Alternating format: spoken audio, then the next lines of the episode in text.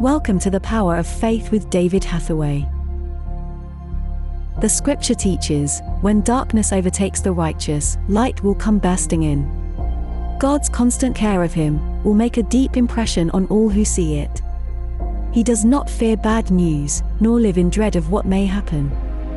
For he is settled in his mind that Jehovah will take care of him. That is why he is not afraid, but can calmly face his foes. As our staff provide humanitarian aid to the recently liberated towns and cities of Ukraine, they discover the disturbing realities of Russian warfare and occupation. Civilian vehicles with white flags were shot, and the occupants killed as they tried to flee. Another difficult sight was discovering a bombed Ukrainian ambulance at the side of the road. The medical staff died inside their vehicle. Soon after inspecting the ambulance, our staff were told that it was mined and could explode at any time. Thank you for supporting our humanitarian relief work in Ukraine. Together we will see victory. To make a donation, please visit eurovision.org.uk forward slash donation. Now, please join David for today's word. The miracle of the crossing of Jordan was to be as significant to Israel and significant in the life of, uh, of Joshua as the Red Sea had been in the life of Moses. And I'm seeing here, to me, this is very significant. I mean, I know all about Jericho. And of course, having spent so many years going to Israel, I've been there so many, I suppose, hundreds of times in Jericho. And uh, uh, there still are. I mean, when you go there, there's the modern Jericho, but there are the ruins of the original city, which, by the way, when it was destroyed, has never been rebuilt. And of course, there was a curse on it. Uh, and if I remember rightly, the curse was that the eldest son of anybody who tried to rebuild it would die. But the fact is that the fall of Jericho was a phenomenal miracle how that, um, you know, the Israelites had to mark round, march around for six days and blow the trumpets, and on the seventh day, blow the trumpets seven times, and the walls fell down. And part of that miracle, of course, is that Rahab is saved because of the, the red cord in the window. I mean, there's so much significance in this. The red cord, of course, speaking of the blood of Christ and salvation. And the interesting thing, and I think sometimes we need to pray in this issue, it was not only Rahab, but the whole of her family. And the agreement with the two spies was that not only Rahab, but her sisters, her parents, and the families, everybody in the house would be saved. And uh, uh, uh an even bigger miracle when you realize that Rahab's house was on the city wall. We know that.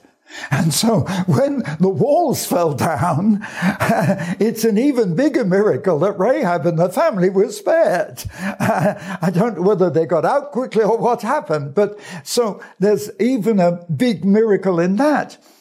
But to me, what I'm seeing is that time and time again, God has to use the significance of the miraculous to put fear into the hearts of the enemy. And you know, I don't think we always see this. Um, I mean, I see it in my ministry that uh, the many miracles that I see, and as you know, it's not just miracles of healing, it's uh, stopping rainstorms and uh, all sorts of things uh, in a practical sense. But just as with the crossing of the Red Sea and now the crossing of the River Jordan, this was an evidence to the unbeliever as well as a strength to the to Israel.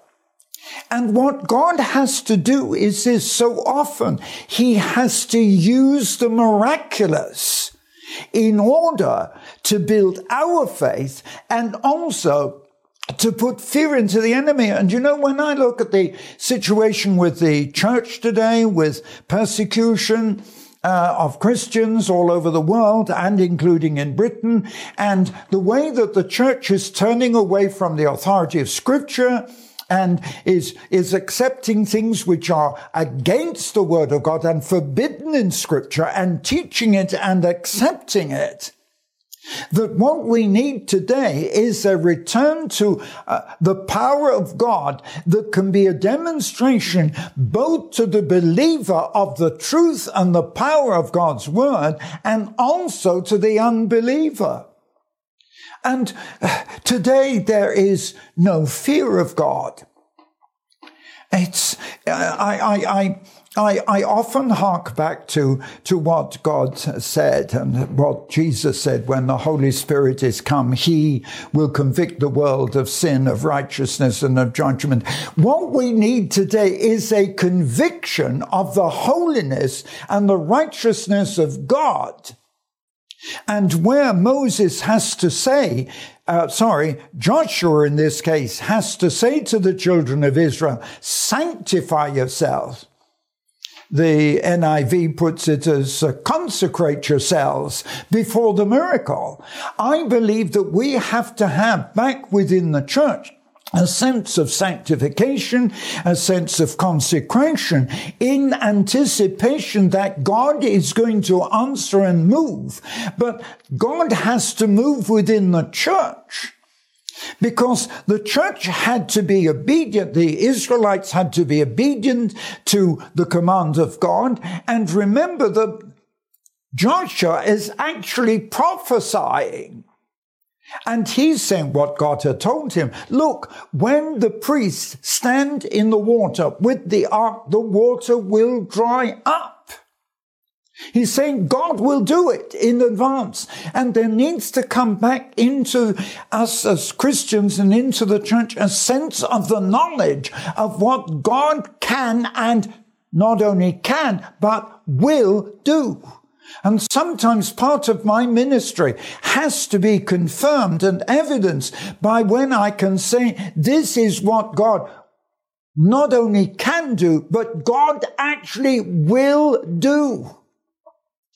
And so it was that before they could take the city of Jericho, there had to be the miracle of the crossing of the Jordan which put fear into the hearts of the people, so much so that, as you know, what they did in Jericho was they locked up the city, they closed the walls, and, and they were going to defend themselves because they were now in fear. Not just fear of Israel, but fear of the God of Israel. And today I want to challenge you we should be so strong in our faith and so strong in seeing the miraculous that the unbeliever will sense the see the power of God and fear the power of God and bring conviction. And we need this, as Jesus said, the Holy Spirit will convict. And we don't have conviction in the church. You wouldn't have sin in the church if you had conviction of the righteousness and the judgment of God. And until there is that conviction in the church, where can the conviction be in the world? So I want you to understand the challenge. Maybe I have to take this a bit further, but I want you to dwell on this. The double miracle, the Red Sea with Moses and the River Jordan with Joshua, because God says, As I was with Moses, so will I be with you. And that is a challenge today. The God of Moses, the God of Joshua, is with you if you stand firm on his promise. God bless you. Do you want the fire of God? That Pentecost experience will only come for one purpose that you might glorify the name of Jesus. Prophetic Vision magazine is the teaching ministry of David Hathaway. Request your free copy. And let God show you the path to revival in your life and your nation. Visit eurovision.org.uk forward slash contact. Thank you for listening to the Power of Faith broadcast with David Hathaway. We would love to hear from you.